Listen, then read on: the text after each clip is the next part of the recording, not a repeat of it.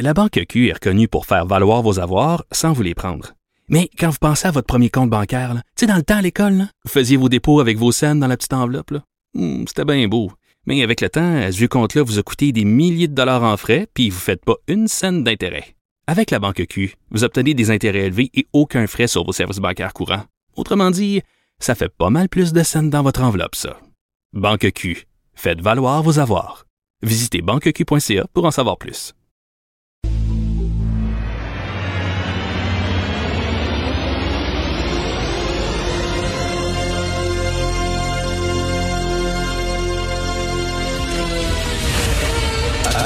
Attention, cette émission est laissée à la discrétion de l'auditeur. Les propos et les opinions tenues lors des deux prochaines heures peuvent choquer. Peuvent choquer. Oreilles sensibles s'abstenir. Richard Martineau. Martino. Un animateur pas comme les autres. Richard Martineau. Cube Radio. Bon mercredi tout le monde, merci d'écouter Cube Radio. J'aimerais rappeler que cette émission est diffusée à partir d'un territoire Mohawk non cédé. Mais non, c'est pas vrai. Maudit bullshit cette affaire-là. Tout le monde répète ça, c'est complètement faux. On va en parler un peu plus tard avec Mathieu Boccoté. Alors, euh, si vous avez de jeunes enfants, s'il vous plaît, faut les éloigner euh, de votre euh, radio, votre ordinateur.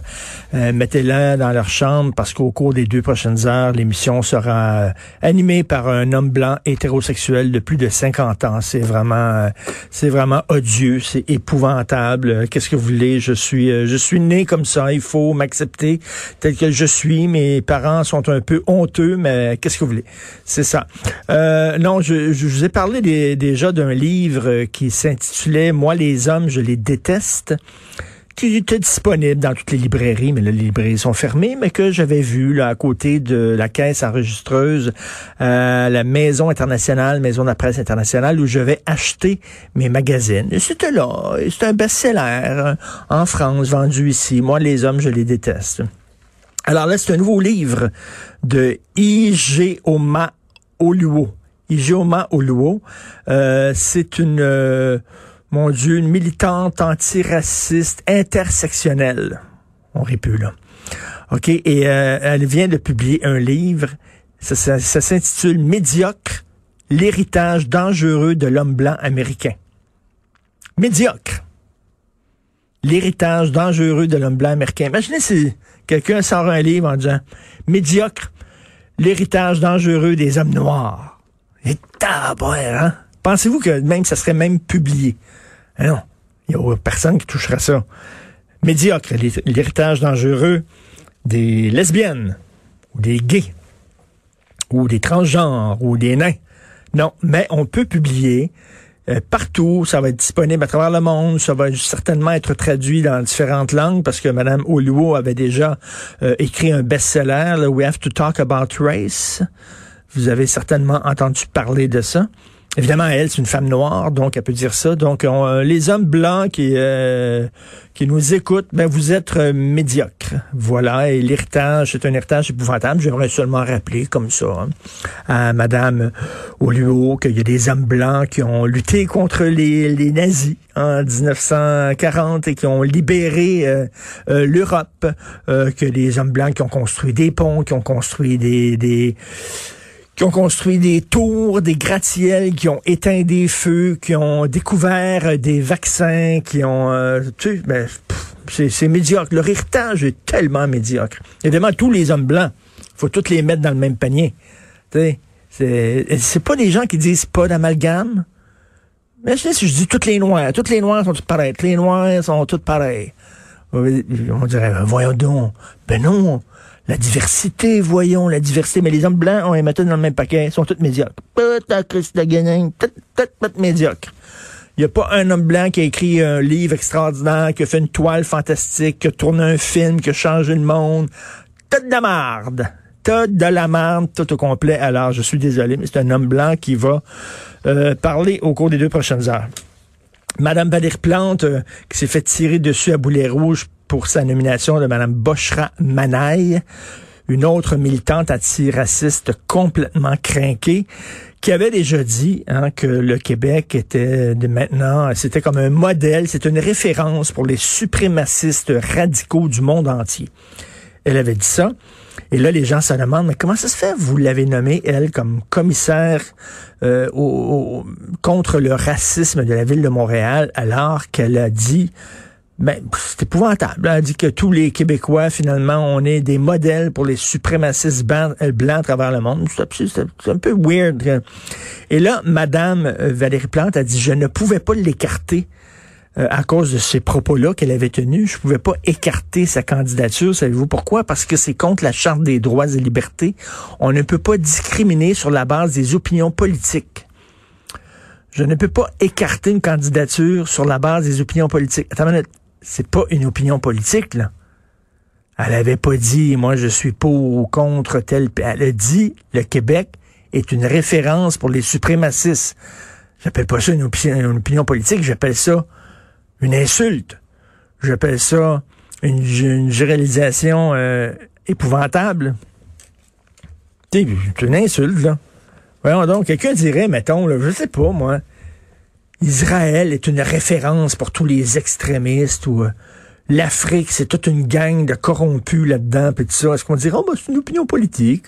C'est une opinion politique. Voyons donc tout le monde est tombé, ces conservateurs à l'époque d'Andrew Scheer, juste parce qu'il a dit, hum, moi, je suis pas sûr, l'avortement. Il me semble que je resserrais un peu plus les critères. Peut-être qu'après tant de semaines, on devrait y penser. Est-ce qu'on devrait permettre l'avortement? Et là, c'était écœurant. C'était l'extrême droite religieuse. Ça n'a pas de bon sens. Mais elle, dire que le Québec est un modèle, une référence pour les suprémacistes du monde entier, c'est juste une, une opinion politique comme une autre. J'imaginais c'était quelqu'un un peu plus à droite qui tenait des propos comme ça, mettons genre le plateau Mont-Royal, la République indépendante du plateau Mont-Royal, c'est une référence pour toutes les crackpots du monde entier. Est-ce qu'elle aurait dit, oh, c'est une opinion politique comme une autre? N'importe quoi. Poutine, alors, avez-vous vu le palais que Poutine s'est fait construire, se serait fait construire euh, au nord de la Russie? Alors, c'est Alexei euh, Nevelny. Alexei Nevelny, c'est un opposant à Poutine. C'est quelqu'un qui était milite contre la corruption, qui a souvent dénoncé la corruption du régime de Vladimir Poutine. Poutine a tenté de l'empoisonner pas lui personnellement, mais bien sûr ses hommes, parce que c'est déjà arrivé par le passé. Hein. Il y a des gens qui critiquaient Poutine et qui sont morts dans des circonstances mystérieuses. On se souvient, euh, c'est comment il s'appelait? Litivenko, je crois. C'était un ancien agent du contre-espionnage russe qui vivait à Londres, qui critiquait énormément le régime de Poutine. À un moment donné, il était dans un café et euh, il était en train de prendre un café. et Quelqu'un est passé près de lui et avait glissé, avait fait tomber dans son café une substance radioactive. Le gars perdu tous ses cheveux en quelques jours, euh, puis il est mort comme ça bam, empoisonné. Euh, même chose avec un autre, euh, un autre agent de contre-espionnage russe qui est un dissident. On l'a empoisonné lui et sa fille. ils ont survécu, je crois. Il y a une célèbre journaliste qui enquêtait sur Poutine, qui était abattue devant chez elle qui était la journaliste la plus célèbre en Russie, qui a été abattue et on dit que c'est à cause des, des, des forces, ça a été fait par les forces de Poutine. Et rappelez-vous, Poutine voulait faire une intervention militaire en Tchétchénie. Et euh, pour justifier son intervention militaire en Tchétchénie, il aurait fait sauter ses hommes. Euh, il y aurait une escouade qui, fait, qui ils ont fait sauter des blocs appartements à Moscou et ils ont fait passer ça, ils ont dit que c'était euh, c'était des terroristes tchétchènes qui avaient causé ça. Et là, après ça, ça a justifié son intervention. Il y a eu des enquêtes. Après ça, on a découvert que non, euh, ça, aurait été des, des, des, gens près de Poutine qui auraient fait sauter cet immeuble-là pour justifier leur intervention militaire. Bref, c'est un bandit. Le gars, c'est un bandit. Et il s'est fait construire un palais. Tu sais, vous connaissez Sagar, le palais, là, que s'est fait construire euh, les, les démarrais, se sont fait construire les démarrais.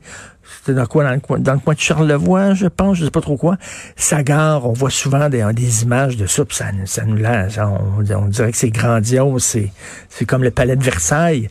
Mais ça, Sagar et les marais, c'est comme les bécosses du palais de Poutine. De Poutine. C'est comme son cabanon à balai. C'est énorme. Ça aurait coûté 1,12 milliard de dollars, son palais.